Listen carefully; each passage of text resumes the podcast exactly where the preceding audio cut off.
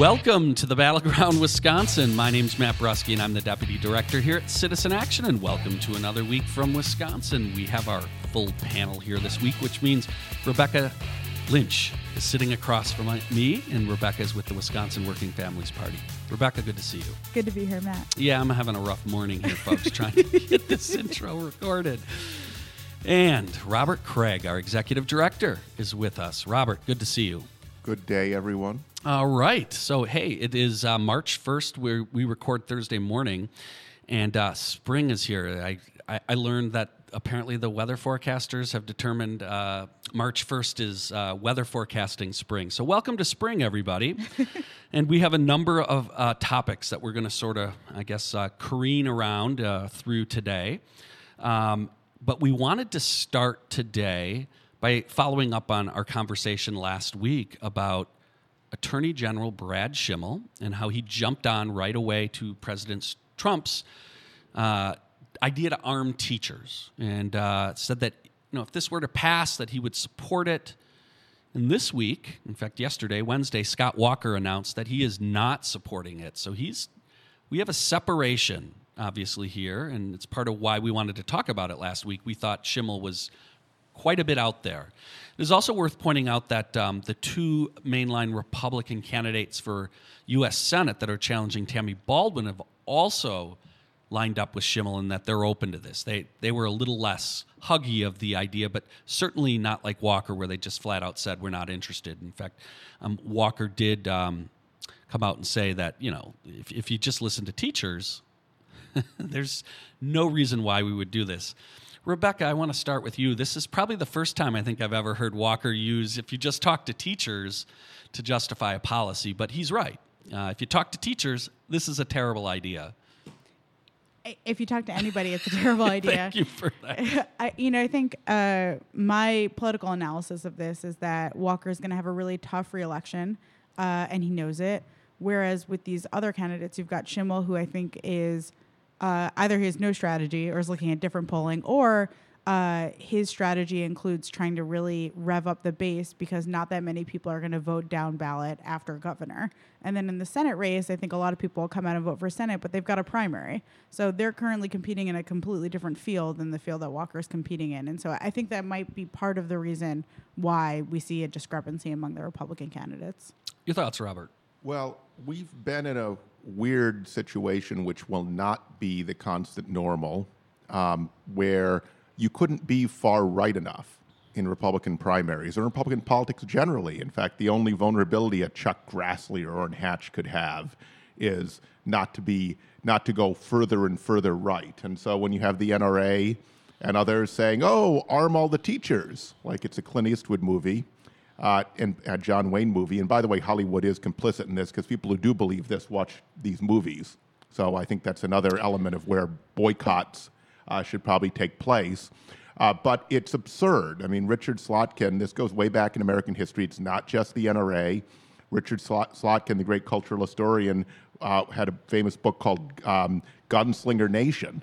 And, you know, the whole notion of the Western, which was developed in literature, is, you know, the role of guns, etc. And that has a lot more to do with right wing interpretation of the Second Amendment uh, than anything the founding fathers were trying to do. So, with the what's happening, we've had these terrible mass shootings that have been normalized, but not by the kids. And the feeling that after Las Vegas, after Sandy Hook, after Columbine, all the others, it didn't nothing changed that the NRA was impregnable and that there was no consequence to moving further and further right. And we don't know this may not be the last stage at all because the NRA is so well fortified, has lied to its constituency for lo- so long, and they're so active in gerrymandered districts and in our very unequal electoral system where land is represented more than people. That goes back to the founding fathers and slavery, to be honest. Uh, so we don't know, but you see Trump moving on this you see an incredibly, and, and he could move back if the movement doesn't continue. You see Walker uh, doing this. We'll see if Walker gets backlash from NRA types, but Walker thinking about general election and thinking there are a lot of swing voters uh, throughout the state that would consider this nuts, which it is. We'll see if this continues, but it's very promising and it's been brought about by young people. So we didn't think that the next, uh, you know, Vietnam anti-war movement of the civil rights movement, the Freedom Riders, would come in this area necessarily, but that is what is happening. And what's interesting is, even though the Sandy Hook kids were the most, you know, uh, sympathetic imaginable because they were young elementary school kids, these are kids who are on the debate team, who are are, are very uh, very uh, good pro- public school, applying to major colleges, who have serious capacity. Yeah, I, that's what I wanted to follow up with Rebecca, and I know because we think it's about organizing. Uh, this is critical, and this moment has it's the organizing of the kids that are really changing the dynamic. I would argue, um, and changing this political dynamic, which I think is catching these conservatives way off guard. Yeah, I, I, I do. I wouldn't necessarily compare them to the civil rights movement or the freedom riders because I actually do think that youth of color um, have been, you know, out there for a while now as kind of um, the heart and soul of of the Black Lives Matter movement. I've been talking about gun violence and militarization of police as a part of gun violence for a while.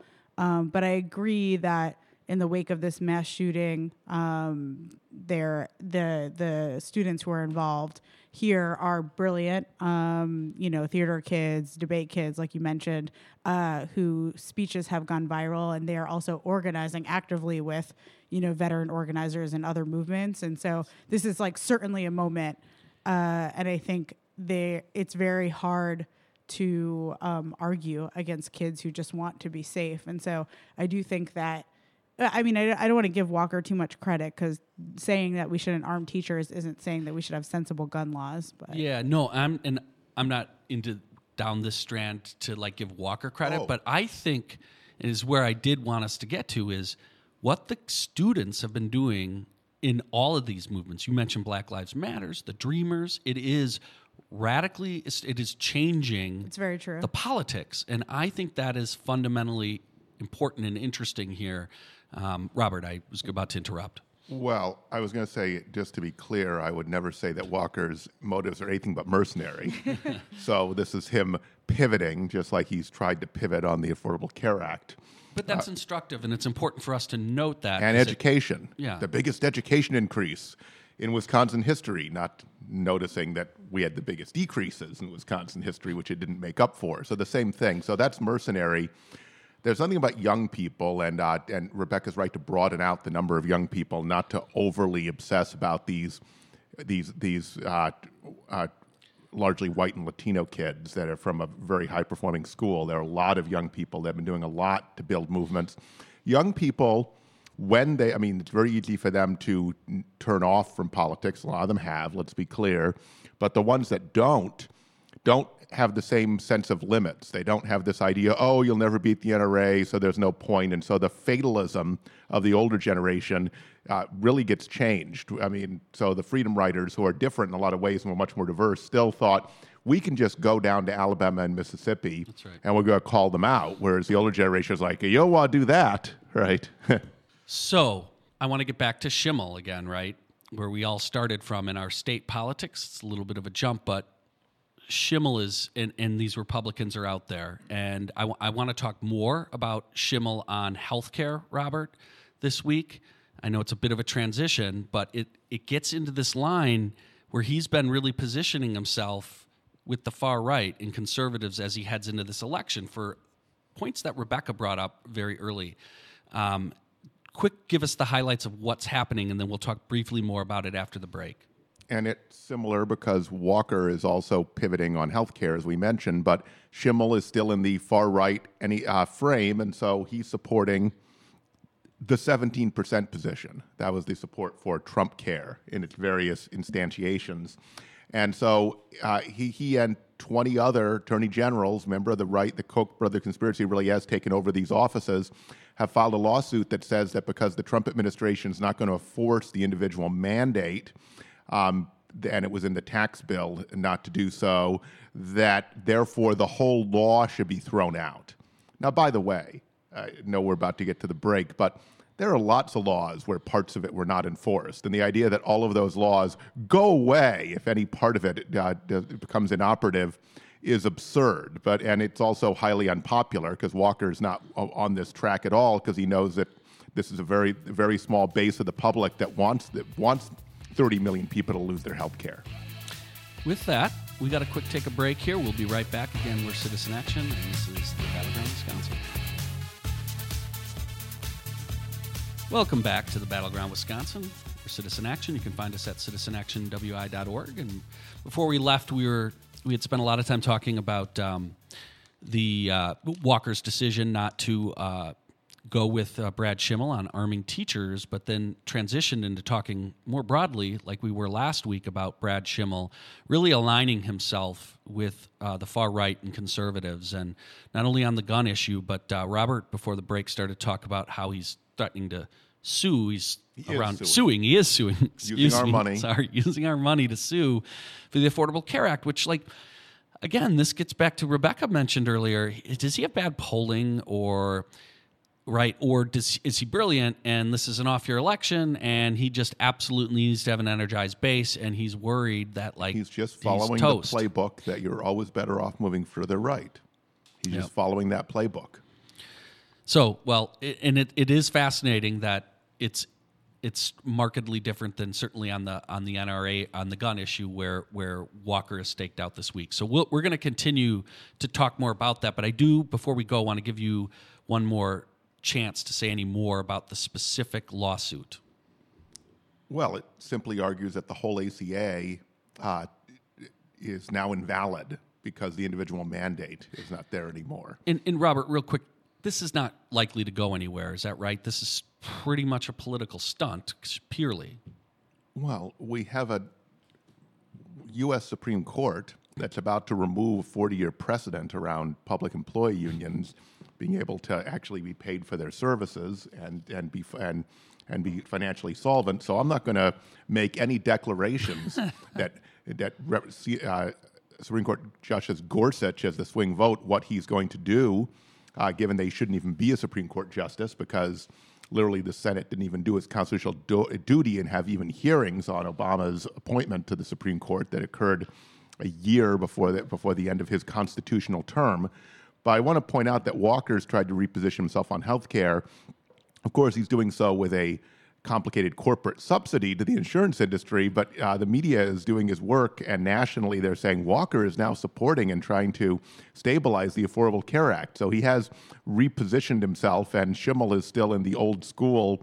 We're going to destroy it in any way possible. It seems like a mistake to me, but as again, we've we, until we start, until voters start punishing politicians that go too far right, then they'll continue to try to do these sorts of things. So I want to transition another lawsuit. Uh, we talked a couple weeks back about uh, Governor Walker refusing to call a special election in Senate District 1 and uh, Assembly District, I believe, 42. Uh, and this is something that appears to be pretty clear statutorily that um, he should have done. Uh, and this week, a group led by former U.S. Attorney General Eric Holder is uh, filed a lawsuit against Governor Walker for his decision to leave these seats vacant. Um, want to talk more about that? Uh, it is worth pointing out. Last week, our shout out to our organizing cooperative members in the uh, Green Bay area who held a press conference to continue to try to draw attention to this uh, with uh, Senator Dave Hansen, because this is. Um, this is a problem, and we all know why. We've talked about this. The reality is, it's about power, and and and if this, if these, if there were special elections uh, in these races, these seats would be incredibly vulnerable. Important lawsuit, Rebecca. I definitely think that there are political reasons why he rushed the special elections earlier this year and now is delaying on this. Um, it's it's heartening that there are folks and outside groups and Eric Holder and others who are willing to hold our elected officials in Wisconsin accountable to the rule of law. Um, you know, it's something that I hope continues, you know, as we continue our battle on, you know, partisan gerrymandering and some of the other voter suppression. Um, but it's it's clear that the right in Wisconsin will stop at nothing to push the envelope uh, on the law when it comes to disenfranchising voters um, and rigging the rules of the game in their favor. There is a ruthlessness, which you've talked about a lot, and you just need to notice that Walker will try to use any authority he potentially has, even if he doesn't have it, uh, just to hold power. And he's very concerned not only about these seats, he's much more concerned about the momentum, the idea there's a blue tide, which would make him more vulnerable and would attract more resources and more energy behind his ultimate Democratic opponent. And so clearly, this was a I dare you to sue me. And now we have the lawsuit. He's clearly violating the law, but the law is written in a way that it's supposed to be about making sure people are represented when the legislature is in session. And since the lawsuit is coming while you can't get a remedy until after they're out of session, uh, particularly with uh, the, the, the, state Supreme Court we have, don't be shocked if they say, oh, we violated the law, but there's no punishment, and we'll just wait now till November. So don't get overly giddy, though I, we certainly all hope that this succeeds. And uh, quite frankly, just like, I mean, this, this isn't like the um, uh, refusal to, to consider Merrick Garland, uh, Obama's Supreme Court nominee, because in that case, this, the Constitution doesn't have a timeline, it just requires the Senate to do it. And obviously, there's no punishment, as we found out. But in this case, there's a very clear timeline which he has violated and very clear conditions that he has violated. And just the arrogance in which he said, I'm just not going to do it. No, it's just not going to happen. It's a waste of money. Could I, could I actually Yeah, talk yeah. about something that's a little off topic but is related? So, on the one hand, you have, uh, you know, Republican elected officials and Scott Walker openly, um, you know, uh, disobeying what the law is in terms of the rules of the game and the timeline for how things should be done. On the other hand, and this is off topic, but I feel like helps paint the picture of just like how off base they are. Uh, the Assembly just passed a piece of legislation the Senate has yet to take up, which would criminalize municipal and local elected officials from having project labor agreements and doing local hire. It would make it a misdemeanor that would be, I think it's like either uh, nine months in jail or a $10,000 fine. So the mayor of a city could go to jail if they tried to do a project labor agreement or local hire for their residents. So that is like the juxtaposition of like the, the when the law, it doesn't apply to them when it comes to the rules of the game, but they are going to try to change the law as much as possible to put folks in a box when they're trying to do good things for our community. Uh, it is along the slippery slope towards authoritarianism. And Yep. I'm sure so one of the fine Koch network or Bradley funded groups will say that I'm crazy for saying that. But when you absolutely, when you're going to punish your enemies in law, and when you're going to flaunt the law when it comes to the most central thing, democracy and people's representation, just uh, whenever it serves your power interests, what is that? And also gerrymander the state so we don't have one, one, one person, one vote either, which itself, I know it's a legal issue that the U.S. Supreme Court may overturn, but it's a moral issue before that. It's dystopian. And and like when we talk about it right now in this room, I'm starting to get really animated because it's like insane. Like day to day we kind of like take on these indignities as like the normal course of business in, in politics in Wisconsin, but when you kind of take in the full scope, it's it is I mean, authoritarianism is absolutely on the road to that. I couldn't agree more. That's why I wanted to talk about this because it's it's exactly that, and it is about power. Um, because they Walker really knows he's going to lose this election. That that was a very good possibility. Um, I just so our our listeners can understand what we're talking about. Senate District One is generally about a 41 42% democratic district if you were to average all the elections that is about the same as what senate district 10 was which the democratic candidate patty Schachtner won with 55% of the vote and so this would be a very risky risky proposition for them and so that's if why he's not anything, doing there it There are more active progressives uh, because you have Door County and you have suburban Green Bay that has plenty of progressive people in it. Yeah, and they they were clearly worried about that and this idea that somehow it was about money, which was what Walker really first started talking about that we didn't have the money for this. It's just absurd given what we're going to talk about next. Remember, he's going to spend hundreds of millions on his completely punitive welfare Yep. uh, deforms because it's highly complicated to, to, to, to enforce all of these requirements, these hurdles that are designed just to, get, to prevent people who are hungry from getting food or people who need housing from getting shelter. Uh, so he's willing to spend uh, generously on that sort of thing because it's in his political interest. And then, you know, with very small amounts of money, oh, I'm going to stand up for the taxpayer. Well, yeah, and and so that's why we wanted to talk about this and make sure that this continues to get uh, a lot of public awareness because the public gets it. This this makes them look bad, and and we need to expose this because it. it's not necessarily ideological, right? It's sort of about basic democracy and versus authoritarianism, as Robert talks about it. So, with that, though, well, can I say this is just to go back a topic before we move yep. into a new segment? Uh, back to guns. So the big news this week, and I don't want to talk too much about it, but you know, Dick Sporting yep. uh, is making some major changes. They're not selling assault rifles. They're not selling guns to people under 21. I think. Correct. And um, they spoke out against. They like went after the NRA directly. Good for Dick. Who is Dick anyway? I, I do, and I don't want to give them too much free pr- uh, press. I think they got a lot of that this week. Um, Since they sold guns to the, the, to, to the shooter, yes, right? Yeah, maybe not the gun, but other yes. guns. Um, but I think the one thing I want to say super quickly, I know we got to jump, is that you know what's interesting to me um, since President Trump was elected is how corporations have been forced to respond. We saw after Charlottesville when he normalized Nazi um, behavior that we had the Business Council uh, disband. There's the corporate backers of hate campaign, and now we're seeing you know this other with the NRA, this boycott of airlines and uh, car rental companies who are not working with the NRA. So with that, I think we got and Delta is getting assaulted by Georgia state leaders for for pulling the NRA discount. And with that, we are Citizen Action. We got to take a break. You're listening to the Battleground Wisconsin. Welcome back to the Battleground Wisconsin. Again, we're Citizen Action. You can find us at citizenactionwi.org.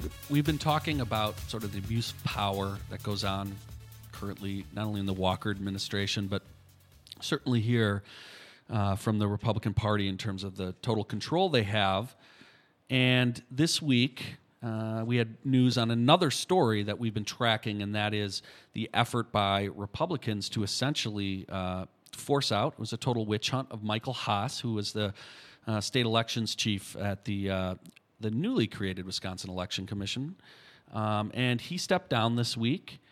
And I just want to read a quote from him. Uh, he said, It's time for this foolishness to end. This agency cannot afford to be distracted by my status. Um, and he went on to essentially basically say that this is ridiculous, it's insane. Um, but that's the reality. We have a, a, a extremely well regarded professional being pushed out uh, by the Walker Walker administration and Republicans, really, uh, in the legislature uh, over over old political ghosts, I think, as uh, Michael Haas may have uh, described it. Panel's thoughts. I mean, it's just more of the same of what we talked about before. You know, this like authoritarianism. It, it's deeply um, disconcerting uh, as we look ahead to the elections coming down the pike. I mean, what we just saw is it seems like there might have been some voters who were um, removed from the voter rolls throughout the state.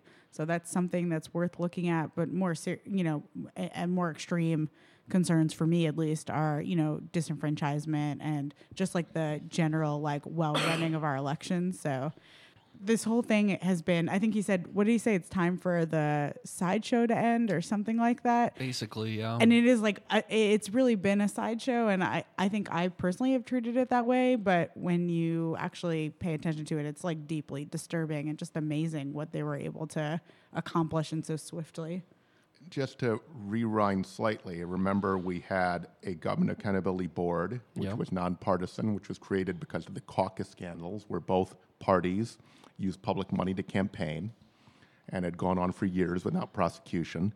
And then the Republicans and Walker hated that. This is where the authoritarian comes in because they didn't want an independent arbiter and they were particularly furiated. There was punishment for pursuing the John Doe investigation. They didn't pursue it. They were they, when the district attorney Ch- Schimmel and the uh, independent pro, uh, investigator they hired, who was a Republican, asked for their help. Uh, they of course provided it because it was a major criminal investigation into things at the time that were considered complete campaign finance violations. And I would have thought I'd go to jail if I did them just to be very clear, and which the right wing Supreme Court later shut down the investigation, rewrote the law.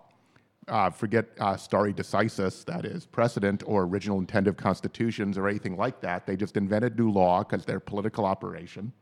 And then, and now that this witch hunt against not only to destroy the Government Accountability Board, which did it, only did its job, but anyone connected to it. So it's very much like the authoritarian former senator of Wisconsin, Joe McCarthy. You know, are you now or have you ever been? Right? If you ever gone to a communist meeting, then we need to destroy your career.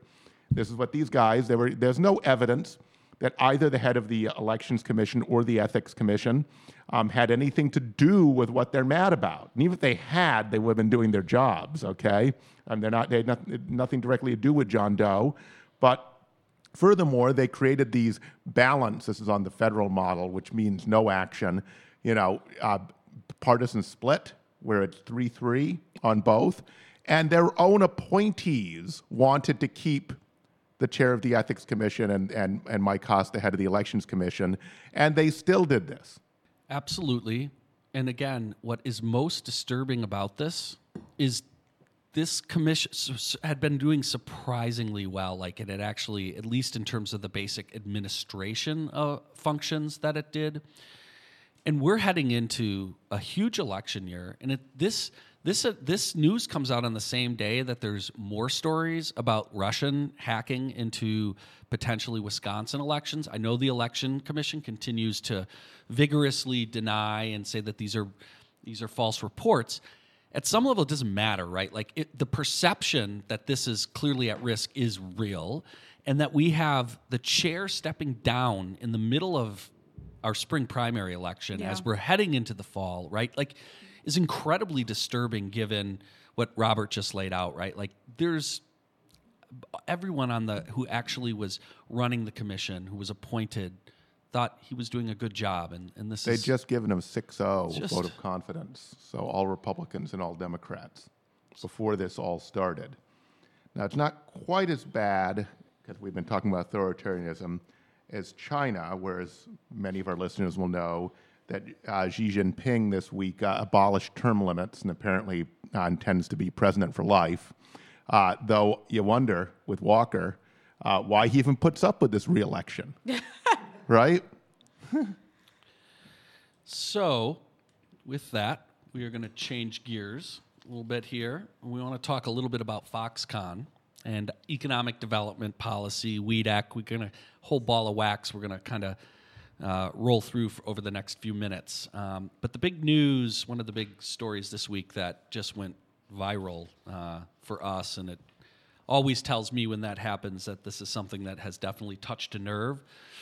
And that was the news that came out that uh, because of Foxconn, uh, over $90 million of um, road repair that would go to local governments is, uh, is not happening. And I mean, so the term Scott holes are starting to pop up around the state um, for all the potholes, for the lack of repair that's been going on. And, and certainly when you actually have real money that's being uh, deferred away for Foxconn. And from all over the state. Yeah, all over. So that's nice. Even though the jobs won't be spread all over, you're going to pay for it in your roads. Yeah, absolutely. So, uh, can we talk about the forums that they had? The You bet. So uh, there were um, forums that drew hundreds of people out um, to ask questions of panelists um, about Foxconn, and you know the questions centered around the changes that are going to be happening. A lot of folks were concerned about water.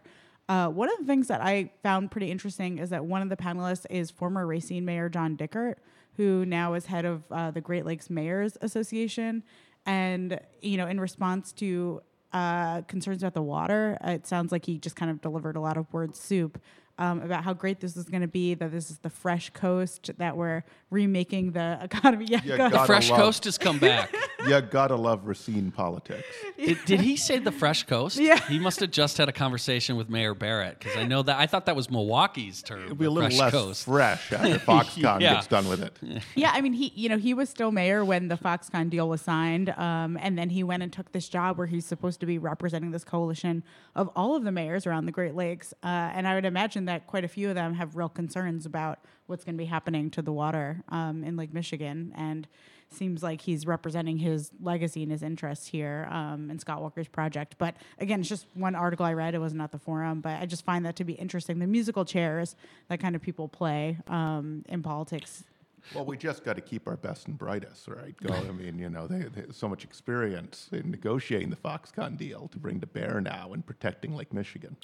So there's going to be some more of these forums. There's a forum on March 14th and 21st if you live in the area and you want to get out and uh, express yourself, uh, you should attend. But continues to show what we already know that this um, this issue is not going away. It's going to be an electoral issue. People are not happy about it, and this is where the actual jobs are going to occur. You can only imagine how folks feel around the state that are not going to benefit it from it in any way and only feel the pain from it. Um, one other thing that uh, we that I definitely want to talk about related to WEDC, it's somewhat connected to Foxconn because we talked about it oh about a month back when the ads were first put up down in Chicago that they were going to spend seven million dollars on ads targeting millennials.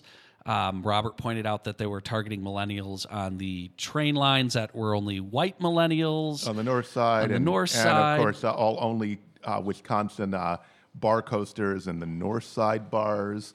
So I projected that Lincoln Park and the and Milwaukee Avenue and all the hot places on the north side of Chicago are going to be emptied out. Those poor bar owners and restaurant owners, as all the millennials uh, come up to either get a ranch house or to live in the new compounds that hopefully Foxconn will be offering. So, so we right away just called out and said this is seems like a ridiculous ad campaign. That's well, one targeting millennials who ride public transit. That somehow they want to jump in a car and ride ride from that ranch house. Robert is. Uh, eloquently describing. But uh, what was important is this week, uh, a bunch of people who are actually pol- uh, professionals in, in talking about ads really just lambasted uh, this effort and talked about it. Uh, basically saying like this is nuts, and also that the ads are negative towards towards uh, Chicago, and um, interviews with uh, people from Wisconsin who are in Chicago who, who still like Wisconsin and thought the ads were ridiculous and didn't understand why we weren't promoting positive things about Wisconsin. But again, this is part of the problem, right? You have a bad idea around Foxconn that's not actually going to create job creation uh, domestically, and they're literally trying to pump people in from outstate. But with that, we got to get out of here. We got to take a break. We got one more segment. When we get back again. You are listening to the Battleground Wisconsin. We are Citizen Action. You can find us at citizenactionwi.org. Welcome back to the Battleground Wisconsin. We're Citizen Action. You can find us at citizenactionwi.org. Well, we want to remind our listeners it is it is spring election season. Um, the primaries just finished last week, and the general will be April third. Am I right, uh, Rebecca? Off Yes. the top of my head, Tuesday, April third. So not too far away. Really, only a month away. I do want to point out to our listeners that Citizen Action uh, endorsed Rebecca Dallet last Friday. Our board moved that, and obviously, we think the Supreme Court race is critical. We have talked about it extensively. Um, in the primary, we endorsed Tim Burns, talked a lot about how we thought this race was critical, and our feelings haven't changed at all. We think um, uh, Rebecca Dallet is the clear choice over. Uh, is it Skronik? I'm I'm going to mispronounce his name until the day he's defeated. Don't worry, the Koch brother groups will help you. They'll help me. The name over and over again with their air blitz. Yeah. So, um, but again, this is this is going to be a big race. Uh, it's really important. If you're interested in getting involved, we're going to be uh, working closely with the campaign to try to get people to volunteer, uh, phone banking, canvassing, a bunch of other things. But if you're interested, just uh, hit me up, matt.brusky at citizenactionwi.org. Love to get you connected so obviously supreme court race is really important um, but rebecca I wanted to get you were at the the bernie sanders randy bryce event uh, another quite shocking turnout of people a lot of energy Yeah, it was amazing. Uh, you know, Bernie Sanders came to Racine to the first congressional district to do a campaign rally for Randy Bryce. Uh, Citizen Action Co-op member Mandela Barnes is one of the speakers. Uh, John Tate II was a speaker. Uh, Rep Neubauer, Marina Dimitrijevic, uh, the state director of the Working Families Party, spoke. It was a really great event.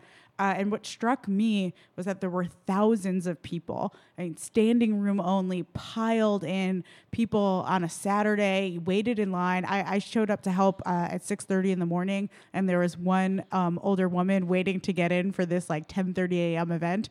And by like 7:30, there was like lines of people down the block. I mean, the energy was, you know, the level of a presidential election. I think people are really they were obviously inspired by Bernie and excited to see him. I think people are ready to get to work and and make change. And when folks were leaving, they kept saying to me, "What are we going to do? Like, how can we help?" So, you know, it's thrilling. And I think uh, if I were Paul Ryan, I'd be pretty concerned. Yeah, no, this is again, uh, we talked about it earlier. There's a reason why Walker ain't calling these elections. There is a tremendous amount of energy on on on the progressive side, uh, and Paul Ryan is feeling that heat.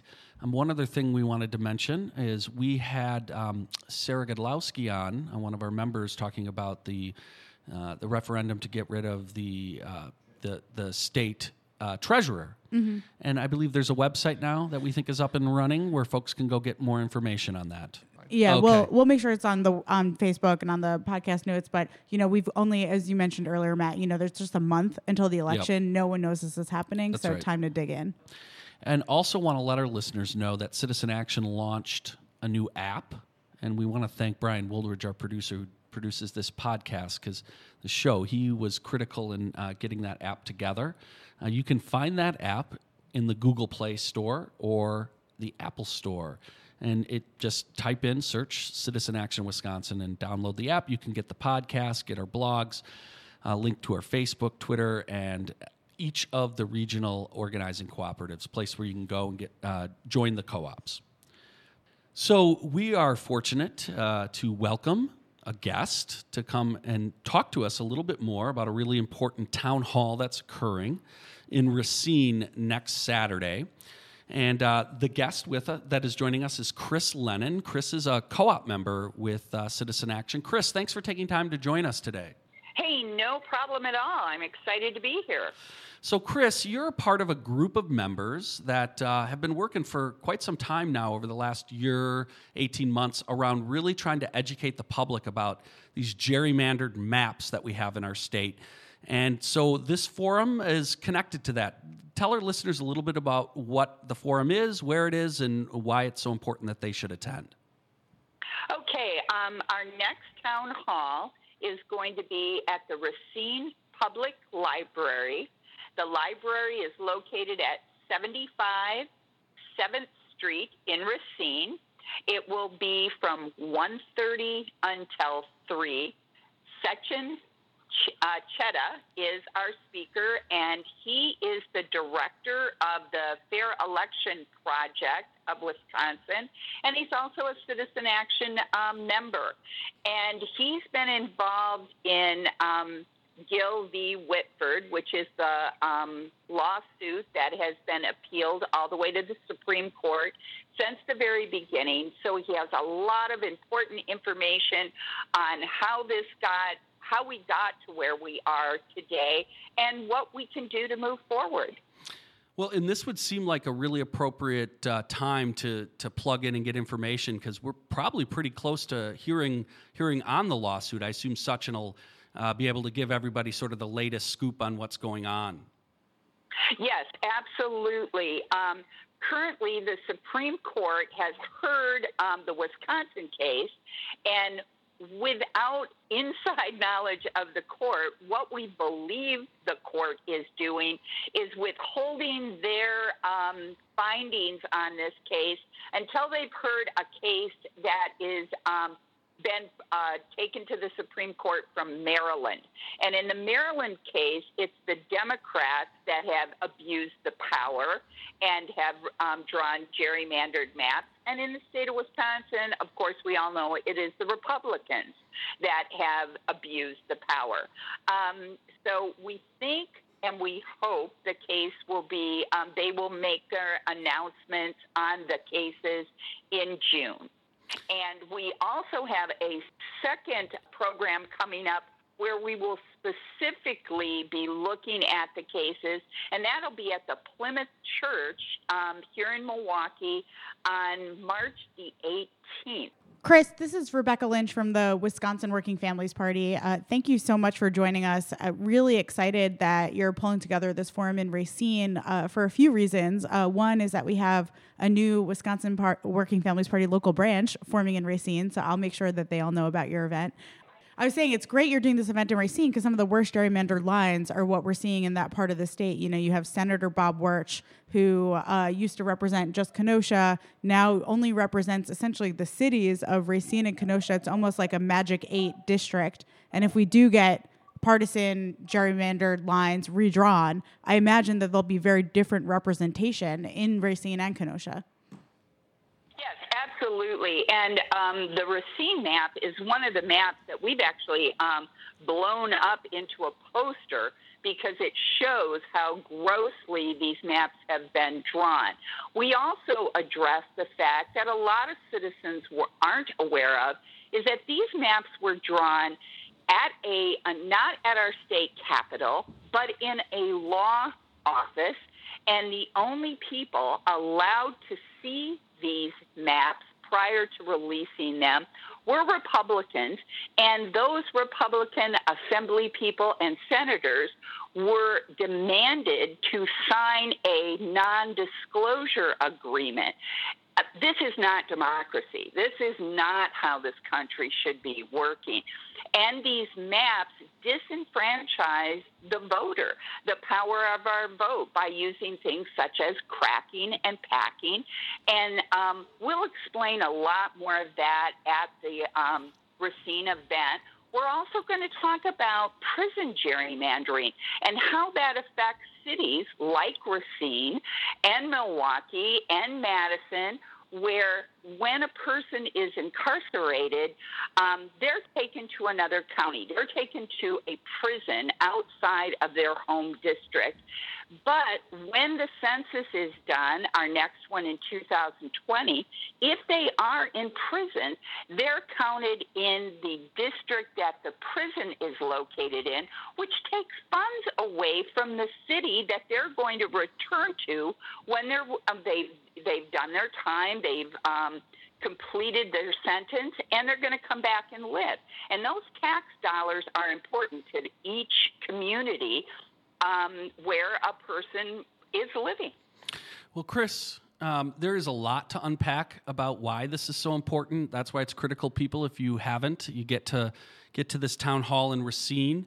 Um, and also want to highlight that in addition to the lawsuit, uh, this coalition that Chris has been working on has been pushing really to try to have nonpartisan redistricting like Iowa. And, and, even if the lawsuit is ruled favorably, we still need to have a better way to make these maps. And so, uh, Chris, I want to thank you and all of uh, the organizers and co op members who have been working extraordinarily hard to take this issue and really bring it to the public and make it a an uh, issue that we think uh, is is going to be important in this election. So thank you and thank you for joining us today.